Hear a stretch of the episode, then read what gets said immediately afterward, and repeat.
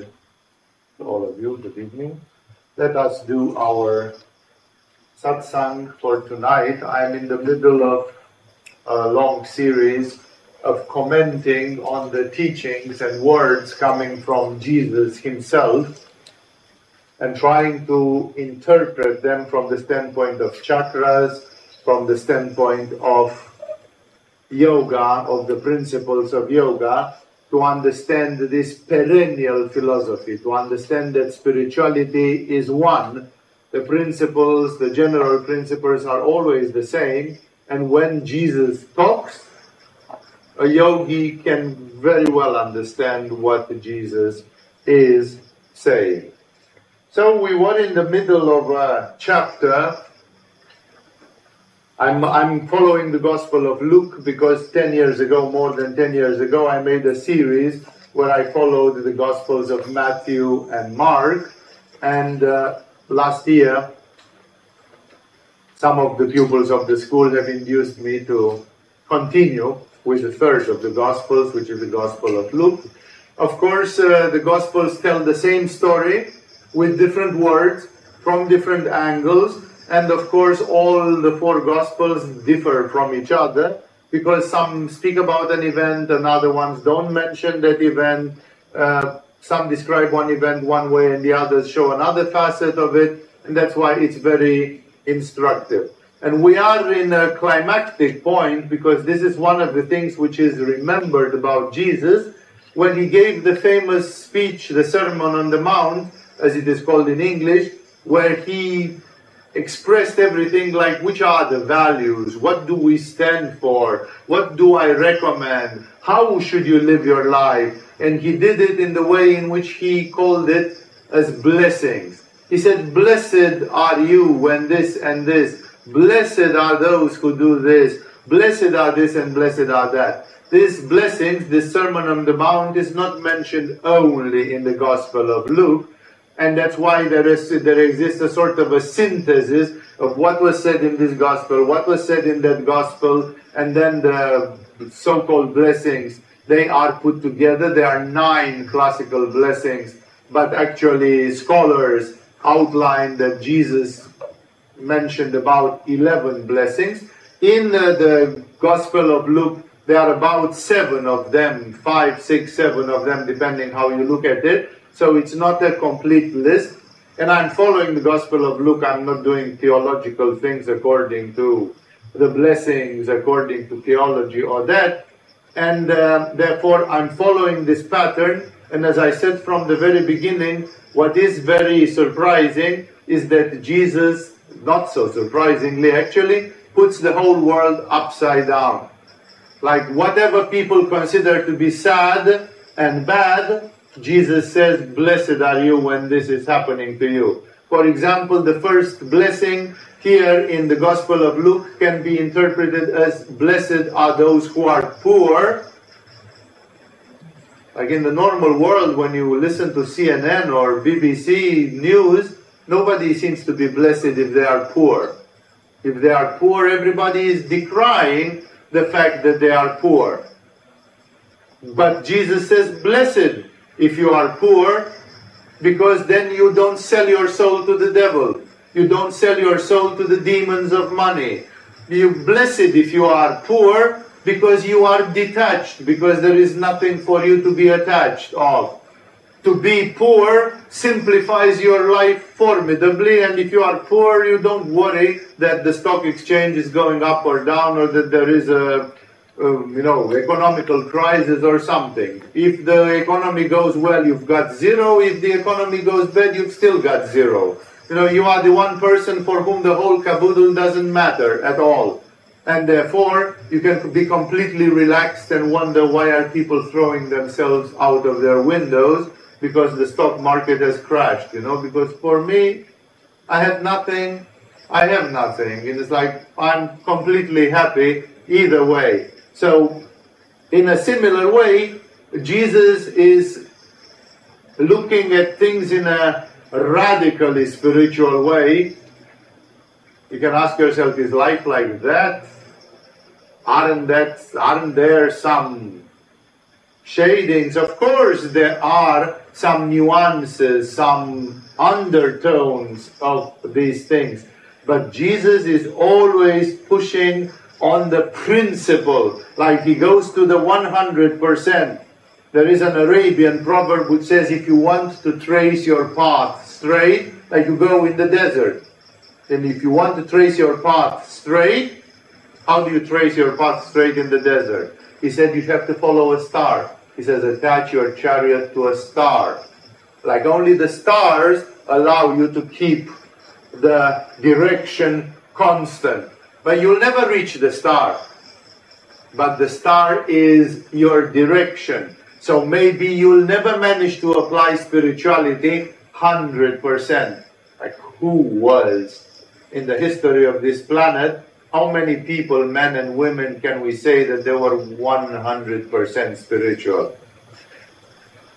But if they attached their chariot to a star, they were longing for that perfection. They were aware that perfection does not exist in this world, but it's not a problem that you long for perfection, although you are mentally healthy enough so that you say, okay, I know that perfection doesn't exist.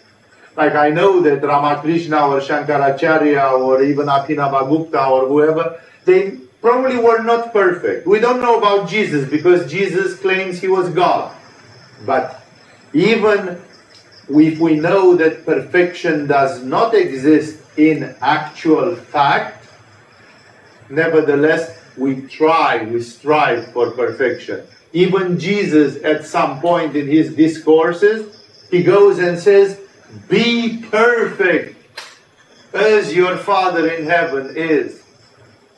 Of course, he is way too intelligent and way too experienced spiritually to realize that nobody will be perfect. There will always be some imperfection somewhere.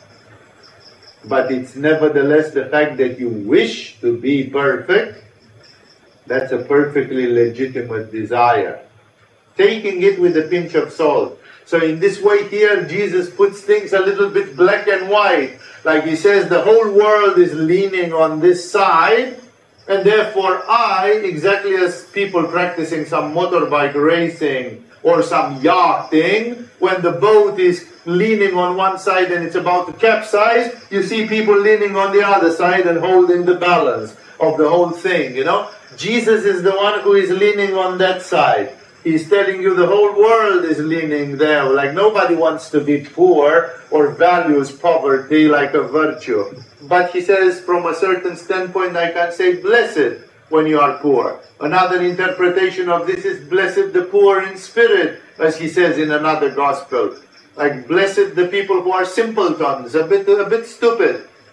No, because he says, blessed if you are poor in spirit, because then you are not tormented by the demons from your mind. The people who are intelligent, they think and think and think and think and think and think, and they cannot have some things very simple. You know, simple. Sometimes the big things are simple. You know, like you can think about if Jesus did that, or like let's stay with Jesus, no, himself. Jesus, how many people have argued endlessly about Jesus if Jesus was the real deal or not, or you know, it's like some simple-minded people. They say, you know what, I'm with Jesus.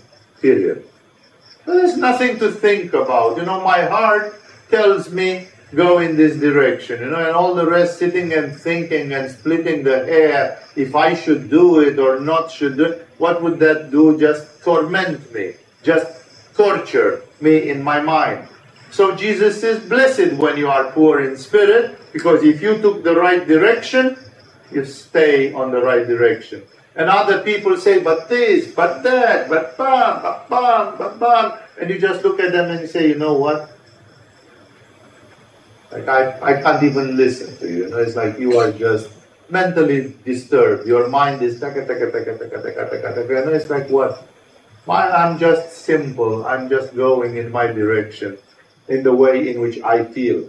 And then, then in the next blessings, Jesus again sees, I explained, there are two, three meanings in these blessings. Blessed you who are who hunger, who are hungry. Blessed are you who hunger now. But that can refer to being hungry because you are poor socially. Being hungry because you stay with Jesus for three days and three nights and listen to spiritual teachings. But it can refer to people who are fasting. Blessed you who hunger because maybe today was your fasting day. And that's the best day of the week for you, actually. That's one of the days where you do tapas and a lot of spiritual purification, and insight comes to you. Blessed are you, those who hunger, can also come from the fact that you hunger for God. Hunger is a metaphorical thing, it can be taken also in that way. And like this, I've showed you that Jesus shows always the counter side. The world is thinking in a selfish way, in a materialistic way, and I can show you that you can think in the opposite way as well. When you are hungry, you are not sad. You are blessed that you are hungry because you are transforming it into an instrument of spiritual transformation. Blessed are you who weep now, for you will laugh.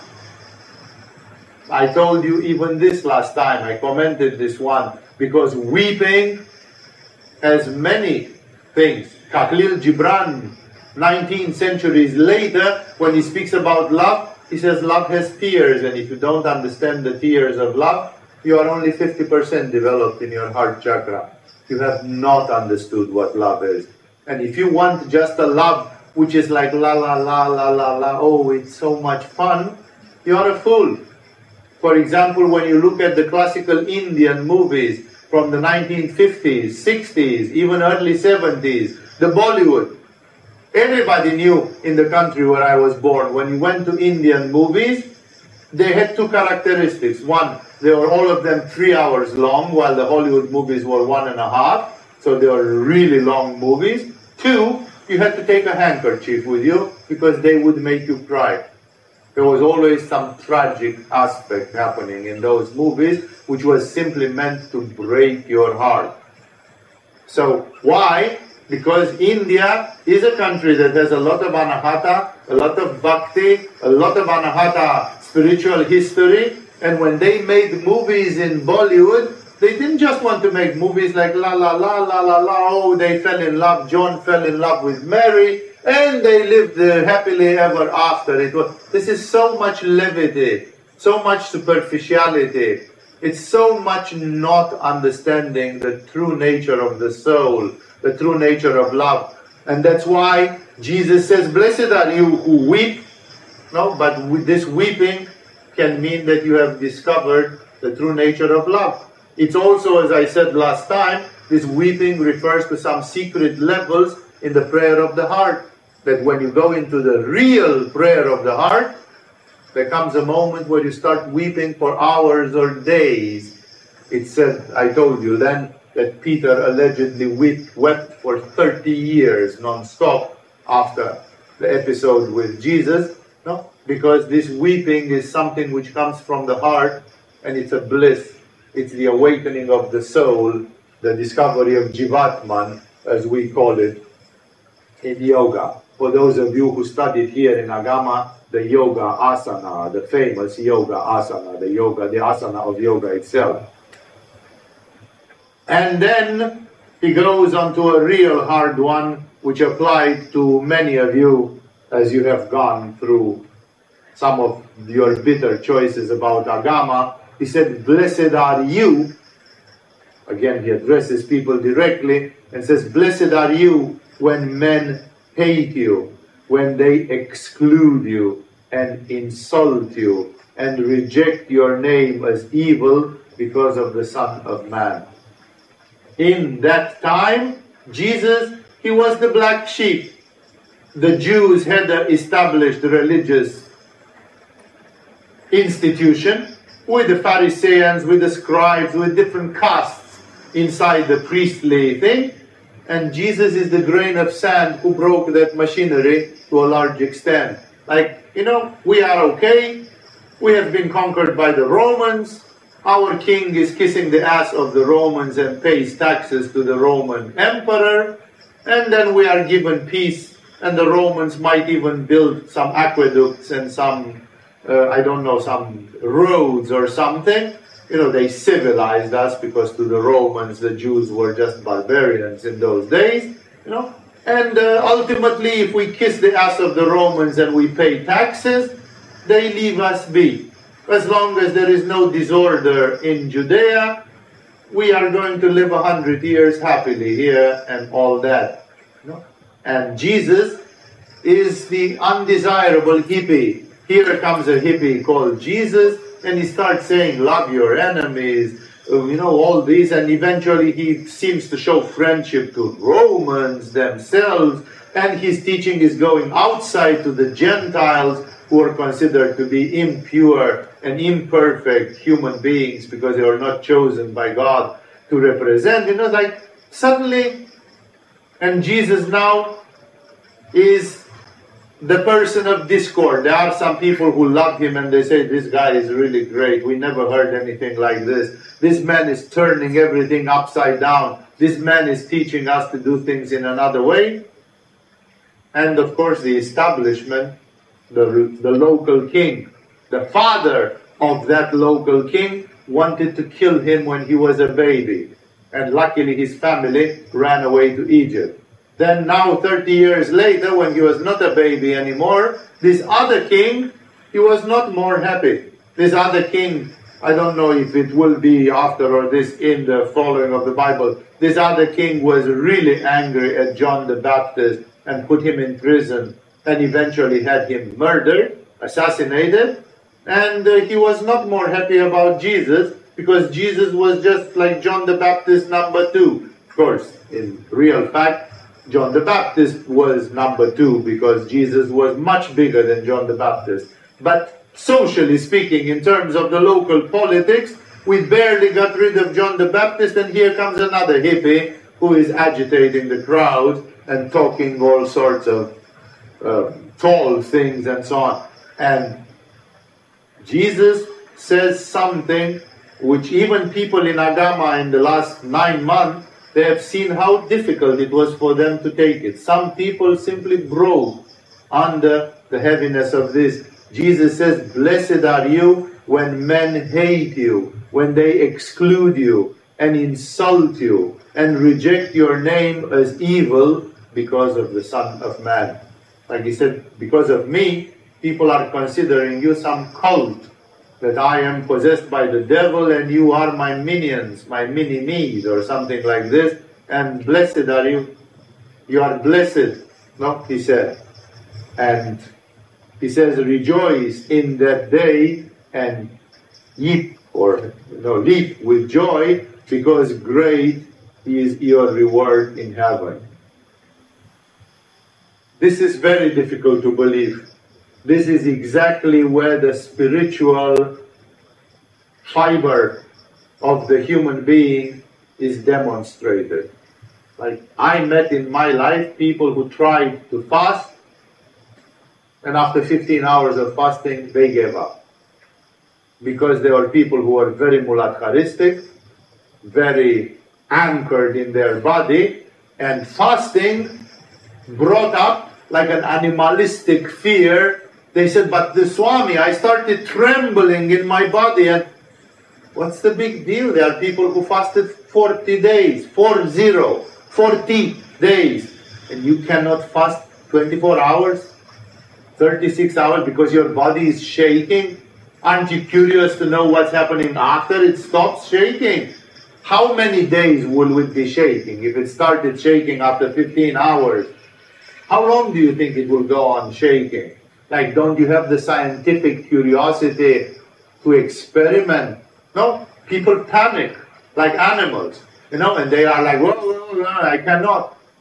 So it's very difficult to believe. Somebody tells you fasting is a purification, fasting is a tapas. In many religions, and in yoga, which is not a religion, in many such disciplines, people did some fasting at different times in different rhythms, of course, depending on what their goals were. No? And then you find people who cannot fast. No? It's like we were doing Vira initiations, And for the Vira initiations, we gave to the people a five day fast or a seven day fast. No? To do a seven day, to man. Like you are a man, you want to do your rites of passage, you do a seven day fast.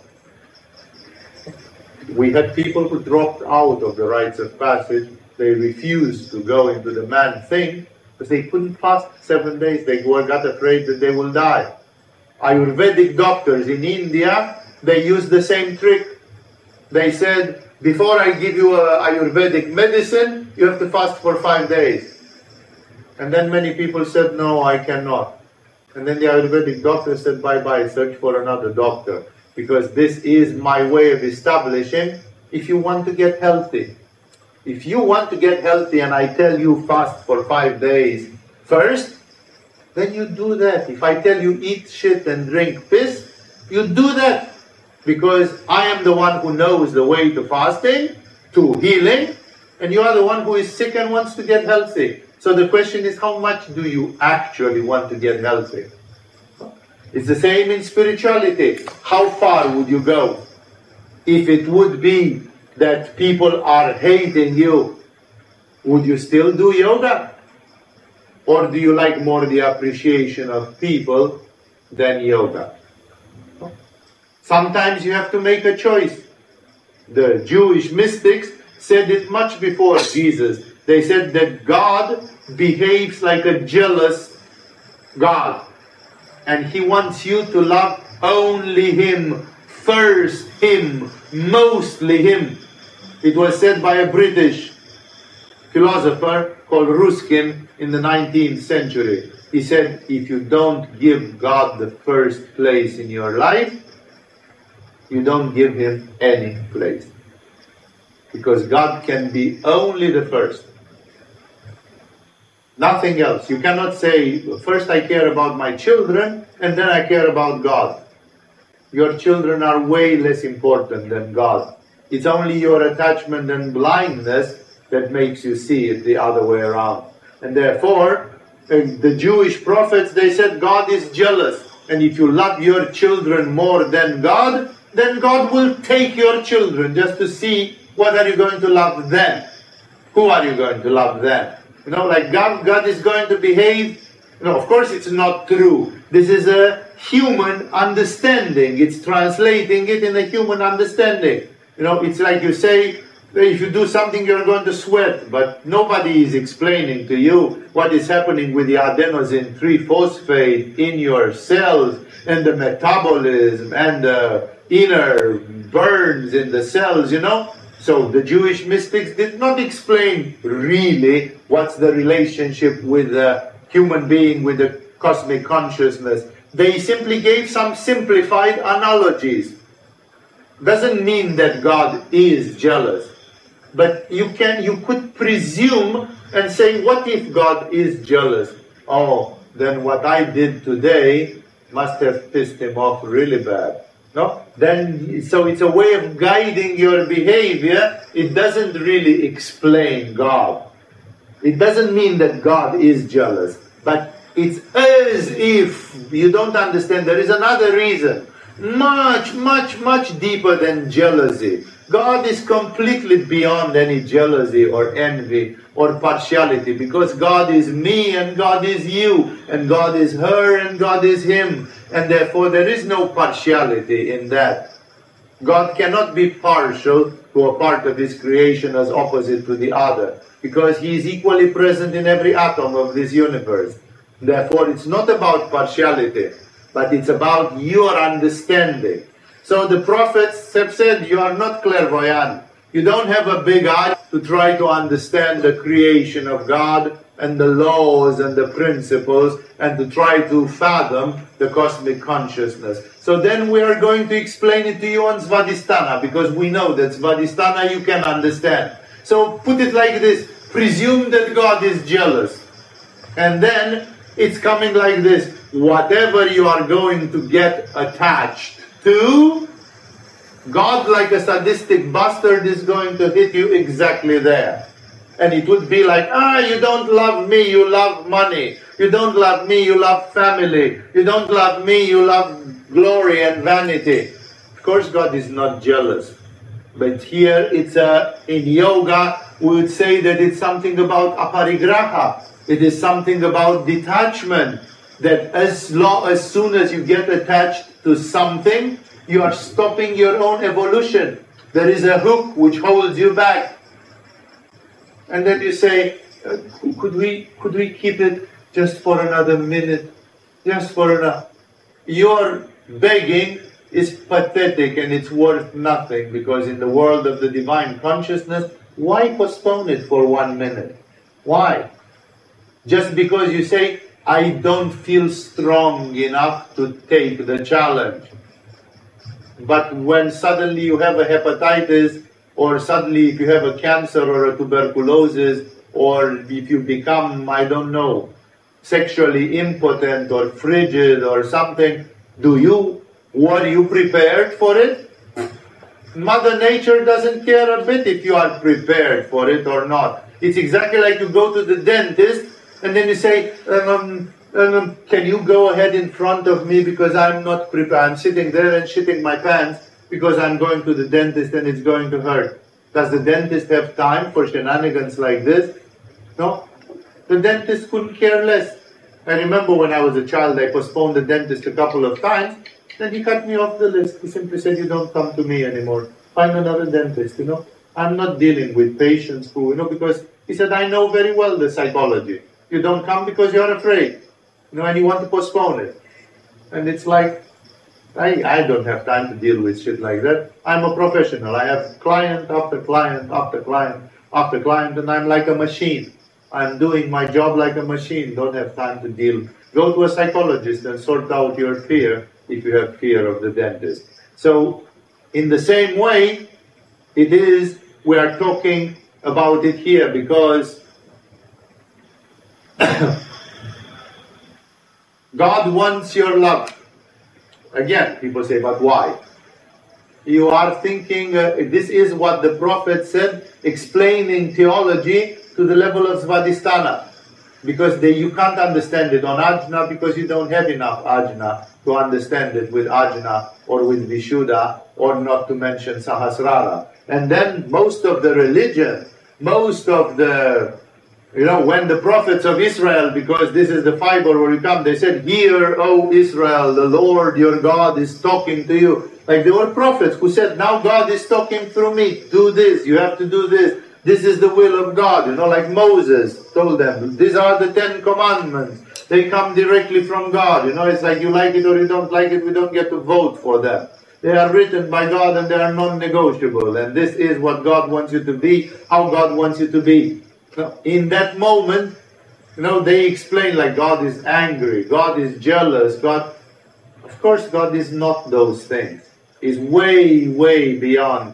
But it appears to the ignorant as it is, if it is like that. And that's why the human being on the path to God is subjected to incredible tests that cut attachments.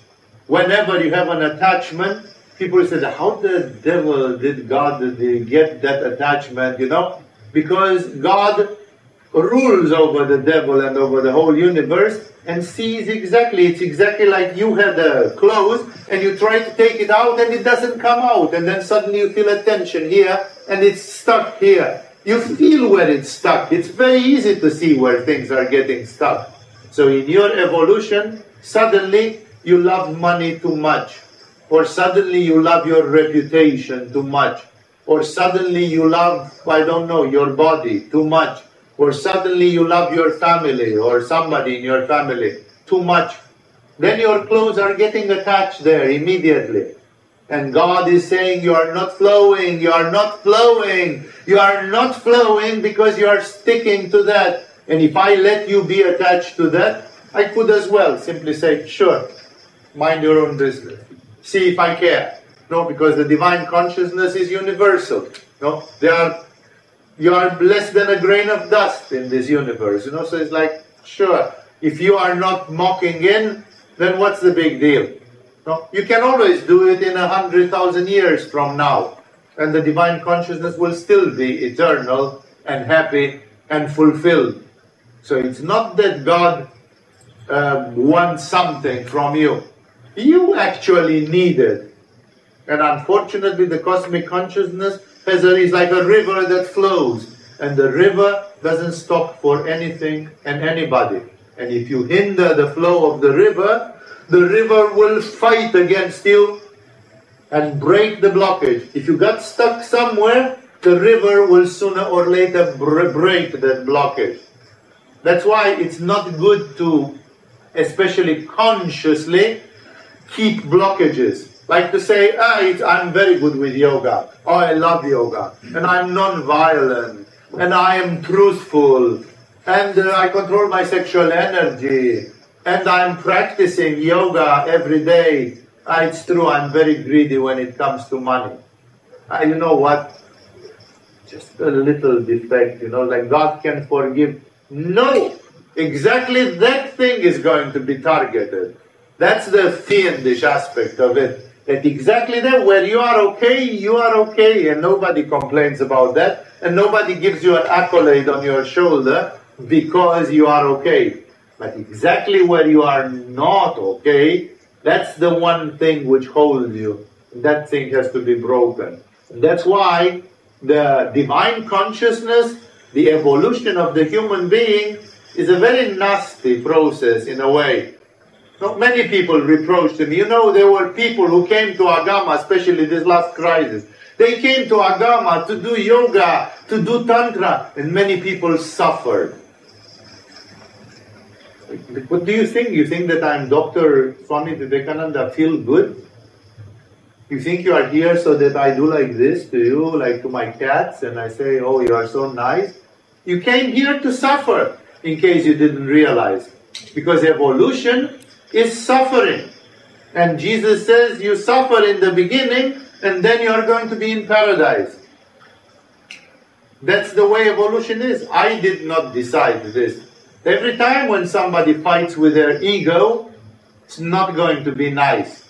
It's not because I do something wrong or because Agama does something wrong. It's precisely because Agama does something right that people are confronted with all their limitations.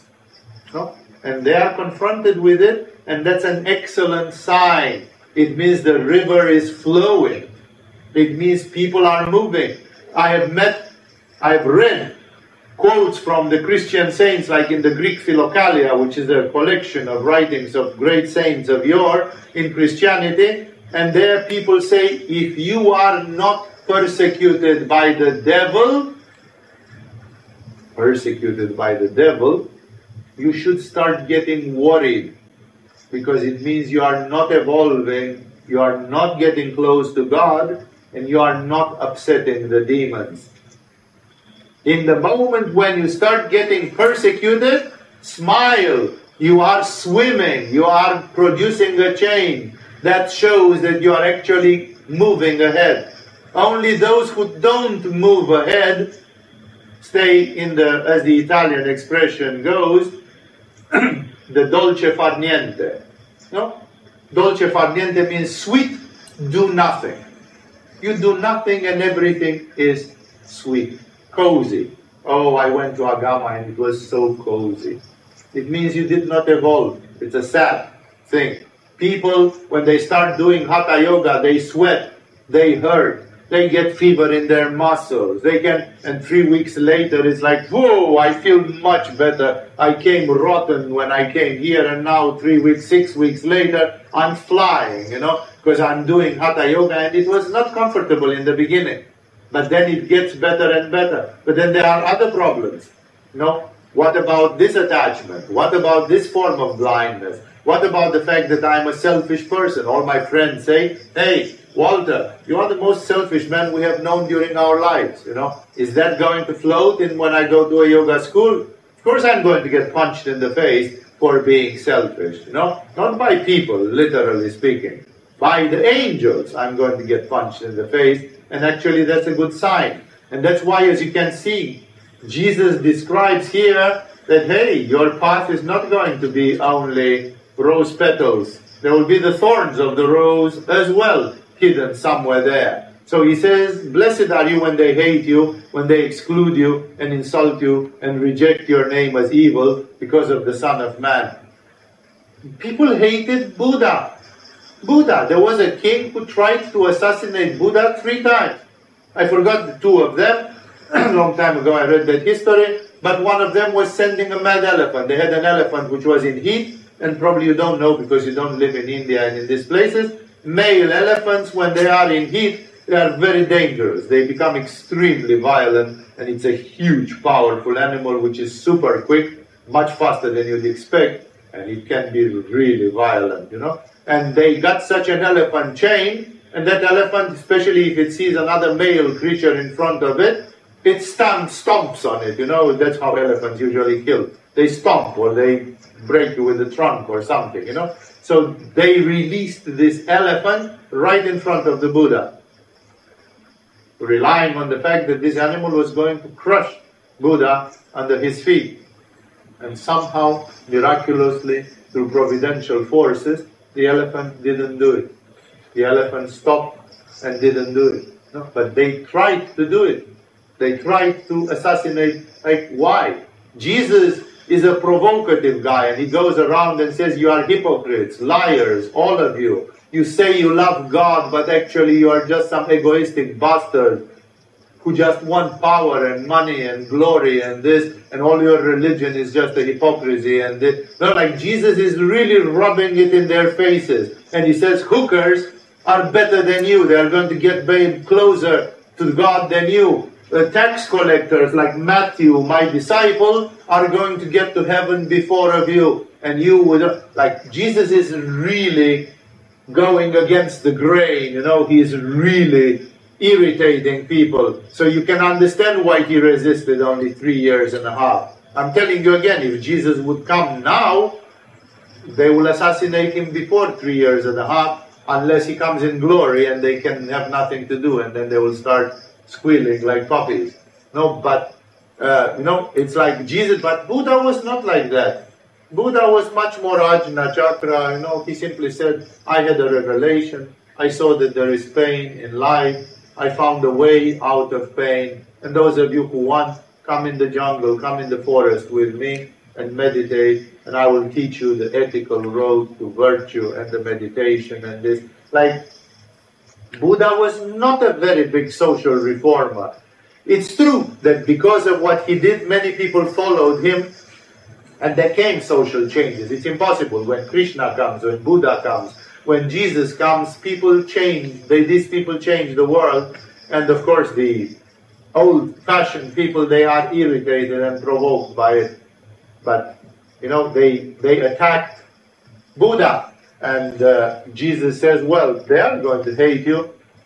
There are so many stories, Buddhist monasteries. You know, I take one quoted by Osho Rajneesh in one of his discourses that uh, the master of the monastery says, I shall, some great sensei, some great Roshi, some of these big Zen masters from Chinese, Korean, Japanese tradition. I forgot where the story came from, maybe Japan no, he says, I'm going to leave my body soon. And I want to designate my follower, means the next leader of the, the next abbot of the monastery. So he says, I'm going to give you a question, and you all write the answer, and you give it to me. No? And they all answer to it. And uh, there was one in the monastery who was known, like this guy is probably the next guru. This guy is the next abbot he was the most developed, practicing spirituality and being okay, you know. And uh, the guru looks at the answers and he gets to the answer of this guy and he reads. He reads all the answers aloud and so. It was not a secret. And he said, he looks at him and he says, no, you are not right. You didn't get it right. No, and so on. So people are like, okay, he didn't get it right. Other people didn't get it right. They still don't know what it is. Then the night is coming. They go to bed. And in the night, the Guru is coming and knocking at the door of this guy. And he says, You are the only one who answered correctly. You are my disciple. You are my follower. But you don't know, but because you meditate so much and because you have achieved so much, the other people in this monastery, they hate you. And if I'm telling this, in a few days you'll be assassinated. They will murder you.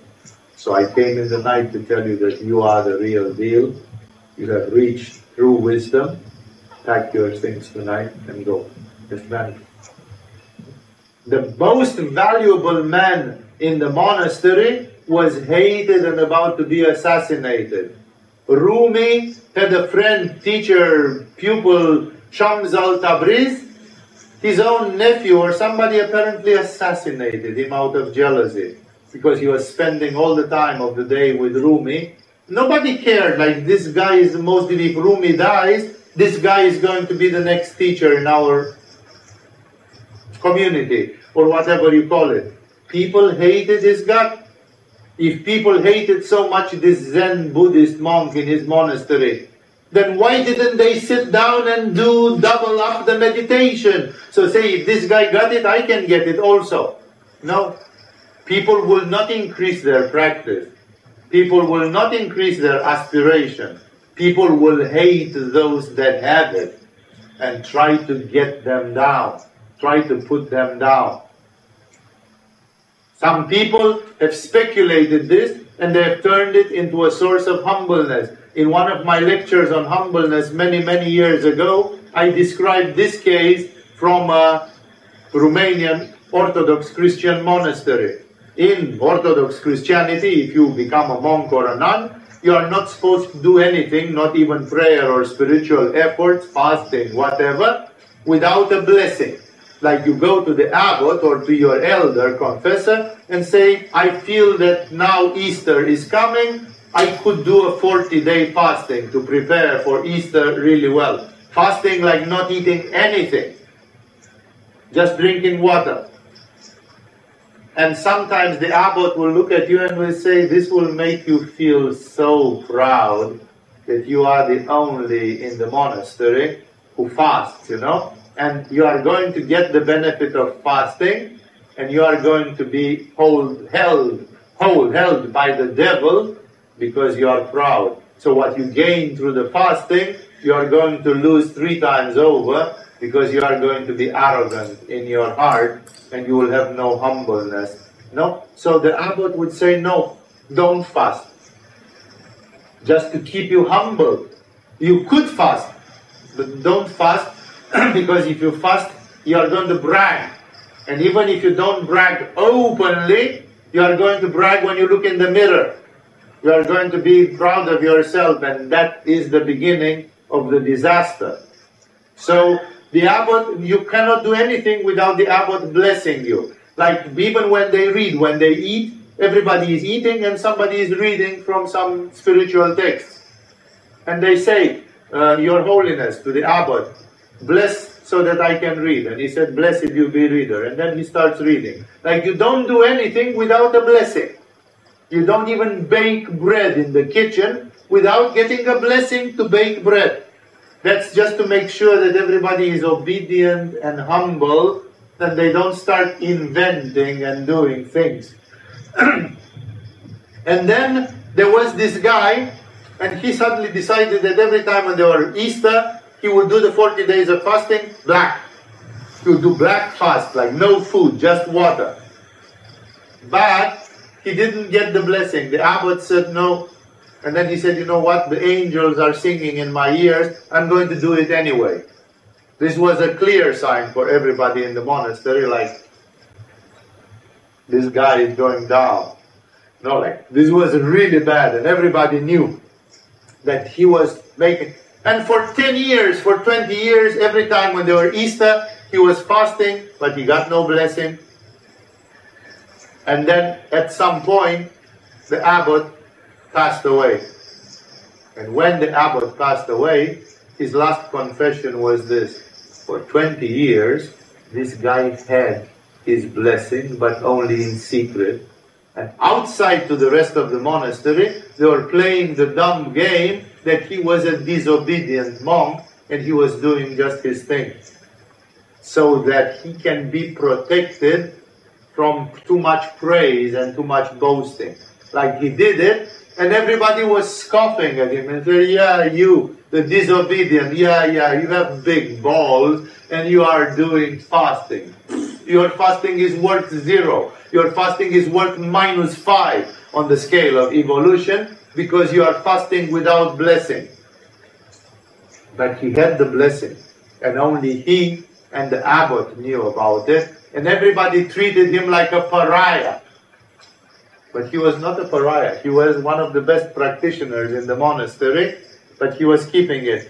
So that's why I'm telling you all these things to understand. And here Jesus is hitting at a very difficult one. No, like how many times did you skip a meal to do something for God? Blessed are you who hunger now. How many times did you cry for God? Blessed are you who, when you weep, because you laugh. How many of you gave away things and have been generous and lived in some deprivation for God? Like monks, the Buddhist monks, they give everything. They have a robe which doesn't belong to them, which is alms. No, it's given for free. They have a begging bowl. They go and beg food. If they want to be vegetarian and the villagers give them meat, chicken, they have to eat the chicken with humbleness because that's what God gave them, that's what Buddha gave them through synchronicity in the fasting. So, you know, it's a humbleness there. So, to be poor for three months or for 30 years or for 60 years, to be poor, it's all of it. Spirituality is upside down. What the people don't like, you get, and it becomes your strength.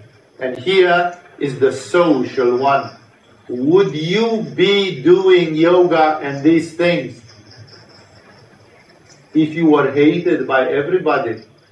Like think of the Christians. The first Christians, they were thrown to the lions. It was such a shame in Rome to be Christian. Christians were considered, for 200 years, 300 years, the Christians were the most abominable sect from Rome and every time when some emperor got a bit schizophrenic and a bit crazy, he punished Christians. You know, it was like 30 years of peace, 30 years of bloodshed, 50 years of peace, another 50 years of bloodshed. It went on like this for 300 years, depending on the temperament of the emperor of the day. And thus, would you do it? I have been in this situation, for example, when in communist Romania, yoga became forbidden not in Russia, not in Bulgaria, not in Hungary. There are many communist countries in the Eastern Bloc. It happened only in Romania. Because the dictator of that country, he had some fixed ideas about it, and he was paranoid, and he saw it like a threat. And then he said the most simple, how many people do yoga?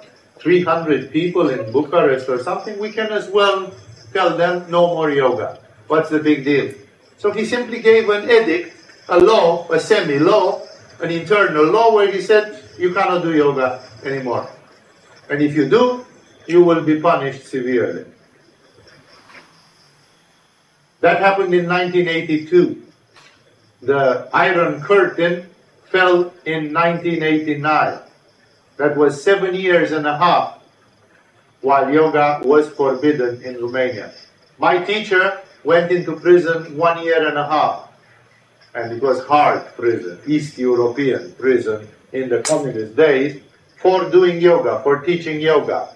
My best friend went into prison for 49 days. And he was lucky, lucky because he got an amnesty. There was a general amnesty and he somehow was included in that amnesty. Otherwise, he was about to be condemned to prison for one year and a half or something similar. No? Like people that I have known very closely have done prison for just teaching yoga and gathering people and doing yoga. What was the effect of this? In July or in September 1989, just before the Berlin Wall fell and the revolution came eh, in Romania, there were about 20 to 40 people who practiced yoga. That was the community of the people doing yoga. And these people, most of them had been at least inquired, but most of them had been beaten, tortured, arrested at least once in the previous seven years in this because they were into yoga. So the people who were doing yoga in Romania in those days, and believe me, I lived those days, communism seemed like the future of humanity. Like it seemed like indestructible.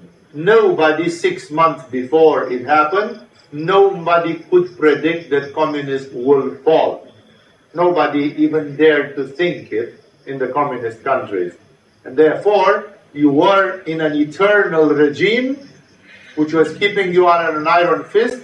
And if you did yoga, your name would be on a list and you could be arrested, tortured, your house ransacked, and so on. And definitely you were on the blacklist of the government for the rest of your life. You could never get a good job. You could never do anything famous because you were stained by this, that you had this incredible stubbornness and effrontery to do yoga when Ceausescu said, no more yoga in my country. So those 20, 30 people, they were diehards. They risked their freedom, their future, their life, everything. And they still did yoga. A year after the Iron Curtain fell down, Romania was full of bioenergotherapeutes, clairvoyants, New Age, the whole shit exploded all over the place. And there were a lot of people teaching yoga. And we rightly knew where were you guys one year, two years ago. Like none of you was, you're not even tweeting about yoga. Not by Twitter, tweeting like a bird, you know, chirping. You're not even this much say about yoga. And all of you, when asked, I knew yoga teacher who said, me, yoga? Never. I didn't do yoga and definitely I'm not going to teach yoga ever. Because they wanted peace with the communist regime. No? They gave up, they recanted. No? So that's why I say, Jesus says, will you still love me if people hate you? I've had Jewish people in my courses who got baptized Christian. And they said, if my family would know that I got baptized Christian, there would be an absolute riot. They would disinherit me. You know, maybe one of my brothers would hit me and kill me.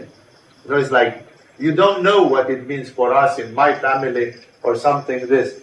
You know? Like, would you love Jesus so much that even your family and their opinion and the, your countrymen doesn't matter? How much are you ready to go there? No, Jesus says, blessed when people hate you and talk bad about you and so on. And it's valid with every spiritual path. If you are a Buddhist, would people persecute you? See the movie about Dogen. Dogen is the first, patriarch of Zen Buddhism. He imported Zen Buddhism from China. And when Dogen, there is an excellent movie called Zen, which is the biography, the story of Dogen. When Dogen came to Japan, first of all, they beat him and they burned his monastery. The other Buddhist monks, out of jealousy, the other Buddhist monks were drinking, although they're not supposed to be drinking. They were fucking around, although they were supposed to be celibate. And they were practicing a sort of debauch, debauch, depraved Japanese Buddhism.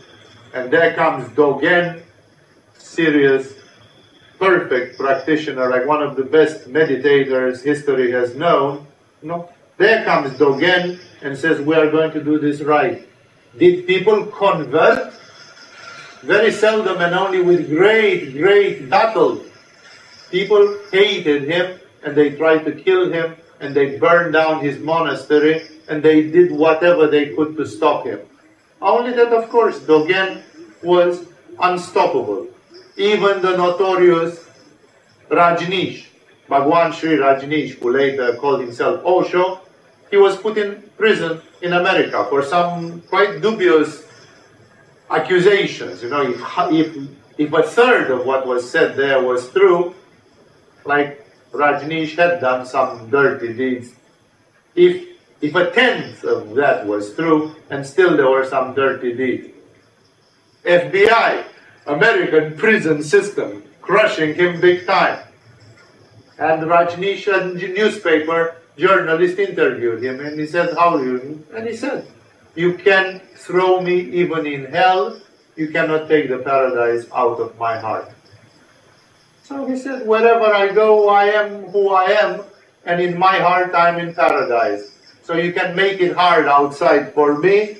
Inside, I am on my path, and I will not recant. Uh, that's why spiritual people sometimes have this test that they are tested. Will you continue in spite of all odds until you become a Jedi? You know, until your master comes in the night at your door and says, pack and go. You have done it. Congratulations. Take it somewhere else, you know. But until you get the confirmation that you can be on your own. And many people drop out. Many people drop off the path in this way because God is a tricky bastard. God is testing you in a lot of ways and it makes you choose Jesus at some point. He says, For my sake, brother will serve brother and father will turn against son and people will live there. It has happened. It has happened that people, not just because they are Christian, and the family turned against them and betrayed them and denounced them to the police and did whatever. No, even in the 20th century, under the communists, there were people who were thrown into gulag prison or even executed because a member of the family or a neighbor said this person is Christian.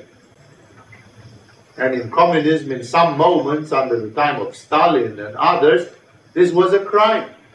You would go to prison or you would die for it. No? So some people have been subjected to this horrendous test. And believe me, it's not easy. It's not easy. Not at all. And thus, here Jesus is throwing the cat among the pigeons when he says, Blessed are you. It's actually a blessing, but you can't see it as a blessing, you know. I, for example, came from a functional family. I was loved in my family. I was grown up, you know, in the perfect conditions. Not perfect, because there is no perfection, but very good conditions. When I started being vegetarian, my whole family, including mother, father, I was the only child, they turned against me. But not that they turned against me. They turned against me Italian style. Romania is a Latin country and people have Italian temperament. They turned against me violently. My mother was slapping me over the face, was beating me over the face because I was such an imbecile and turning vegetarian. Like I was 19 years old. Not that I was a child having traumas or something. But she was like going bananas. Some demons were coming in her head and made her be so irritated. So, you know, everything, everybody turned against me because uh, I don't know, I wouldn't marry like my cousins did, and I wouldn't uh, eat meat, and I wouldn't do this, and I wouldn't do that. And all I was doing was searching for my salvation. My soul was telling me, search for your salvation. And then I had to choose between yoga and my guru and my mother and father. And uh, I loved them. I didn't have any problem, you know. It's like I was, as I said, I was coming from a good family. And I had to turn against my parents. I told to my father, you are not my father. God is my father. It's written in the Bible. Jesus has said it, you know. He was, he didn't enjoy it too much, believe me. No, he loved me. He was very devoted to me. And now a 19 year old son, he says, I have a guru and you are not my father and stop trying to impose me what to do and what not to do. Because he was trying by custom, by societal custom in that country. So that's why I say uh, many people, and I have been there in several such occasions, have to go through this. People, when I, I have been, you know, last summer I've been going for two months, three months in a bit of a retreat, and when I came back, people say, why did you come back? It's like, what do you expect me to start a business with tailorship? You think I'm going to become a typist, a secretary for some CEO? Like, I'm a yogi, I've always been a yogi, I'm going to be a yogi until I die. If they put me in prison, I'm going to teach yoga in prison. You know, it's as simple as that. That's who I am, that's what I do. It's like, why, is, why are people surprising? Like, you came back after all that scandal? Because that's who I am. No, it's like, what do you want me to do?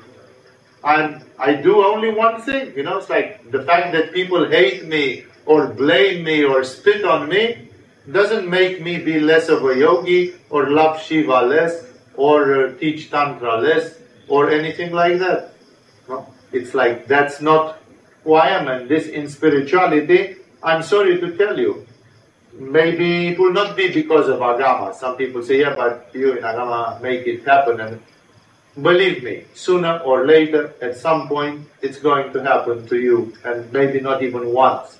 Sometimes maybe it's going to happen to you for 20 years non-stop. And you are going to wonder, like, when is this going to end? Believe me, when I was chased by the political police in Romania for seven years and a half, we often asked ourselves, will this ever stop? Or are we going to go the whole life like this? There seemed to be no end in view to it. And still we were going on. We were still doing what we were doing. Again, don't be uh, afraid because the universe is not pushing you beyond your break point. Of course, everybody would break if they like the obstacles which I had could have been much bigger, much more bitter. I could have been tortured every day, every day, for years and years. Maybe I would have broken then. Maybe. Because maybe I'm not that strong. So that's why the universe, or if you prefer God, is not pushing you beyond your breakpoint, but just to where it gets to be like 50 50, close to the break point. And then you break, or you don't break. And Jesus is calling your attention, saying, Where blessed are you when people hate you, exclude you, insult you, reject your name as evil because of the Son of Man, which means because of God. So, unfortunately, you're going to say, but Swamiji, why is it like this? It is like this because we live in an unholy world, my dear friends. According to yoga and Tibetan, to Indian and Tibetan yogis, we are in what is called Kali Yuga. And Kali Yuga means the worst time of the history of humanity. And this Kali Yuga started about 6,000 years ago at the time of the flood of Noah. The flood of Noah was the last landmark for the start of Kali Yuga. And before that, things were a bit better, but not much. And then before that, things were a bit better, not totally. And then before that, things were really good. That's the golden age, Satya Yuga, followed by the silver age, Dvapa, I'm sorry, Treta Yuga, and the bronze age, Dvapara Yuga, and the Iron Age or Kali Yuga in which we are now. There have been, there are times in the history of the planet Earth where the population is sparse and very spiritual. I, again, the Shastras of India are super precise about it. They say in the Satya Yuga, men and women were approximately five meters tall like giants. They lived a thousand years of age. Women didn't need to have sex to get pregnant. They could just look in the eyes of the man and get pregnant by eyesight. So sex did not exist in Satya Yuga. It was unnecessary because people could have bliss in many other ways. They didn't need to become animals. That's why they say that Jesus was born like the angels, not like the animals, out of mating mating came periodically later when the spirits are lower, then people are mating because people become donkeys. But in Satya Yuga, they don't need to.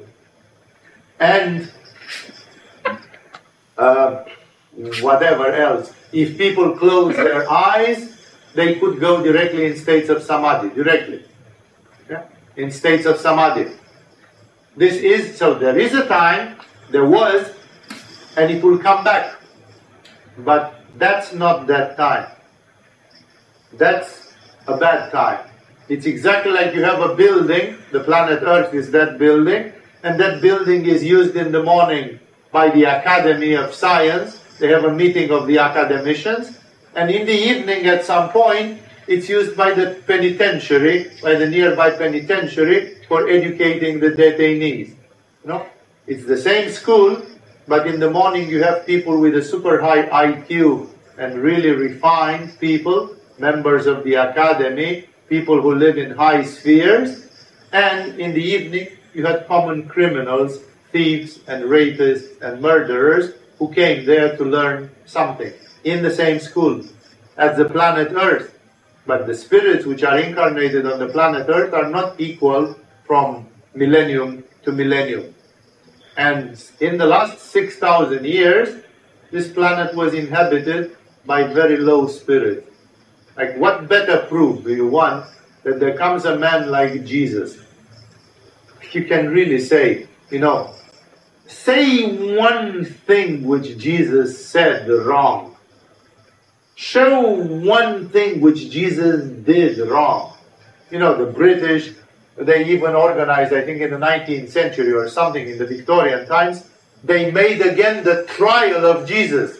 They retried Jesus just to demonstrate that this man was not guilty. And that Pontius Pilate, the Roman procurator who condemned him to crucifixion, was an asshole. You know, they simply said, let's see how would a judge today react to Jesus. And they simply rejudged him by his own words and by everything. And of course, the judge said, This man is perfect. This man is not guilty of anything. This man did not commit any crime identifiable by any code of laws anywhere. No. Still, they crucified him. When Jesus comes to save humanity from its shit and people put him on a cross, then that's Kali Yuga. But people didn't crucify Jesus. People tortured Francis of Assisi. People killed Shams al Tabriz. People killed, uh, what was his name? Mansur, a great Sufi mystic. Uh, people killed Ali, the nephew of the Prophet Muhammad. People killed uh, 11 of the 12 apostles of Jesus. Only John didn't get assassinated. All the other 11, from Andrew to Philip and from Thomas to Peter, all of them got assassinated. In every religion, in every place, great spiritual people got persecuted, assassinated, banned, banished, exiled, and so on, you know. This can happen only in the world which is dominated by other forces. People don't like to hear me talking about the demonic forces and so on because they feel that there is in Romania, we say, you have a fly on your head, which means you are it, you know. Many people say, know, uh, oh, but if this is true, then this and that. But even Jesus in the Bible, when he speaks about the devil, he calls the devil by a very strange name. He says, the prince of this world. Princeps huius mundi in Latin. The devil is the prince of this world. And is the will of God done? No. We pray. We say, May thy will be done on earth as it is in heaven. Because on earth it is not done. We pray that it should be done. If the will of God would be done, a lot of abominations would not exist. No?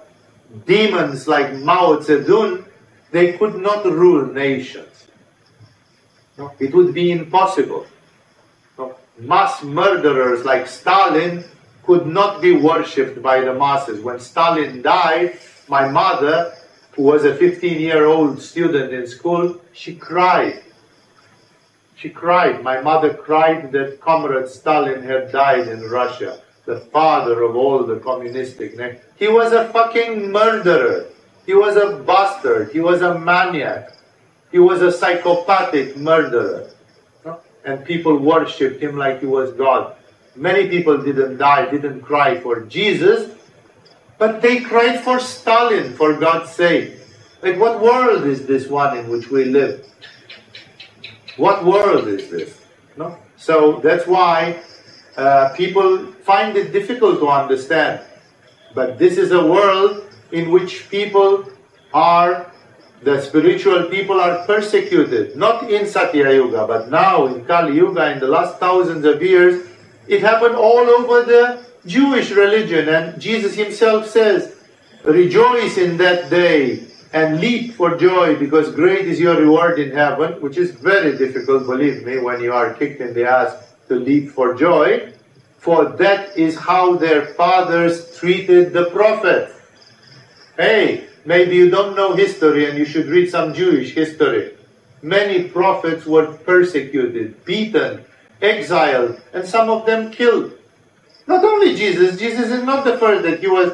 The Jews, the priests, the institution, they were manipuristically very happy with themselves, and they said, Why do we need John the Baptist? John the Baptist, kill him, give him to the king to behead him. Like we don't need. He's a grain of sand in the clockwork machinery. Our society is such a nicely oiled machinery, and now we need John the Baptist. He's a nuisance. He's a pain in the neck. Have him eliminated. No, it's not the first. Jesus was not the first.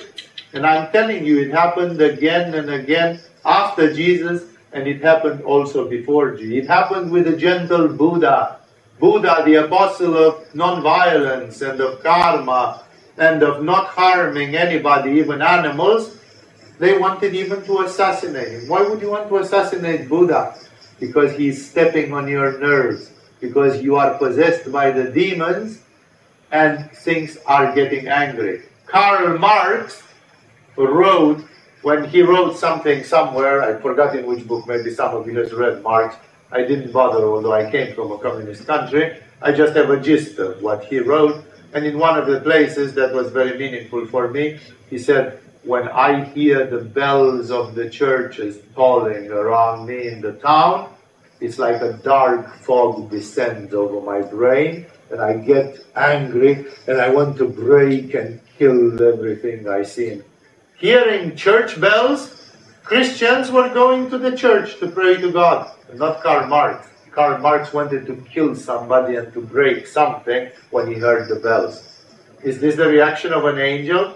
Do you think the angels get angry when they hear the church bells? This is showing very clearly that Karl Marx was possessed by demons in his head, and that's why he had such aberrant reactions. And others and others, you know, there were so many others some in different ways. For example,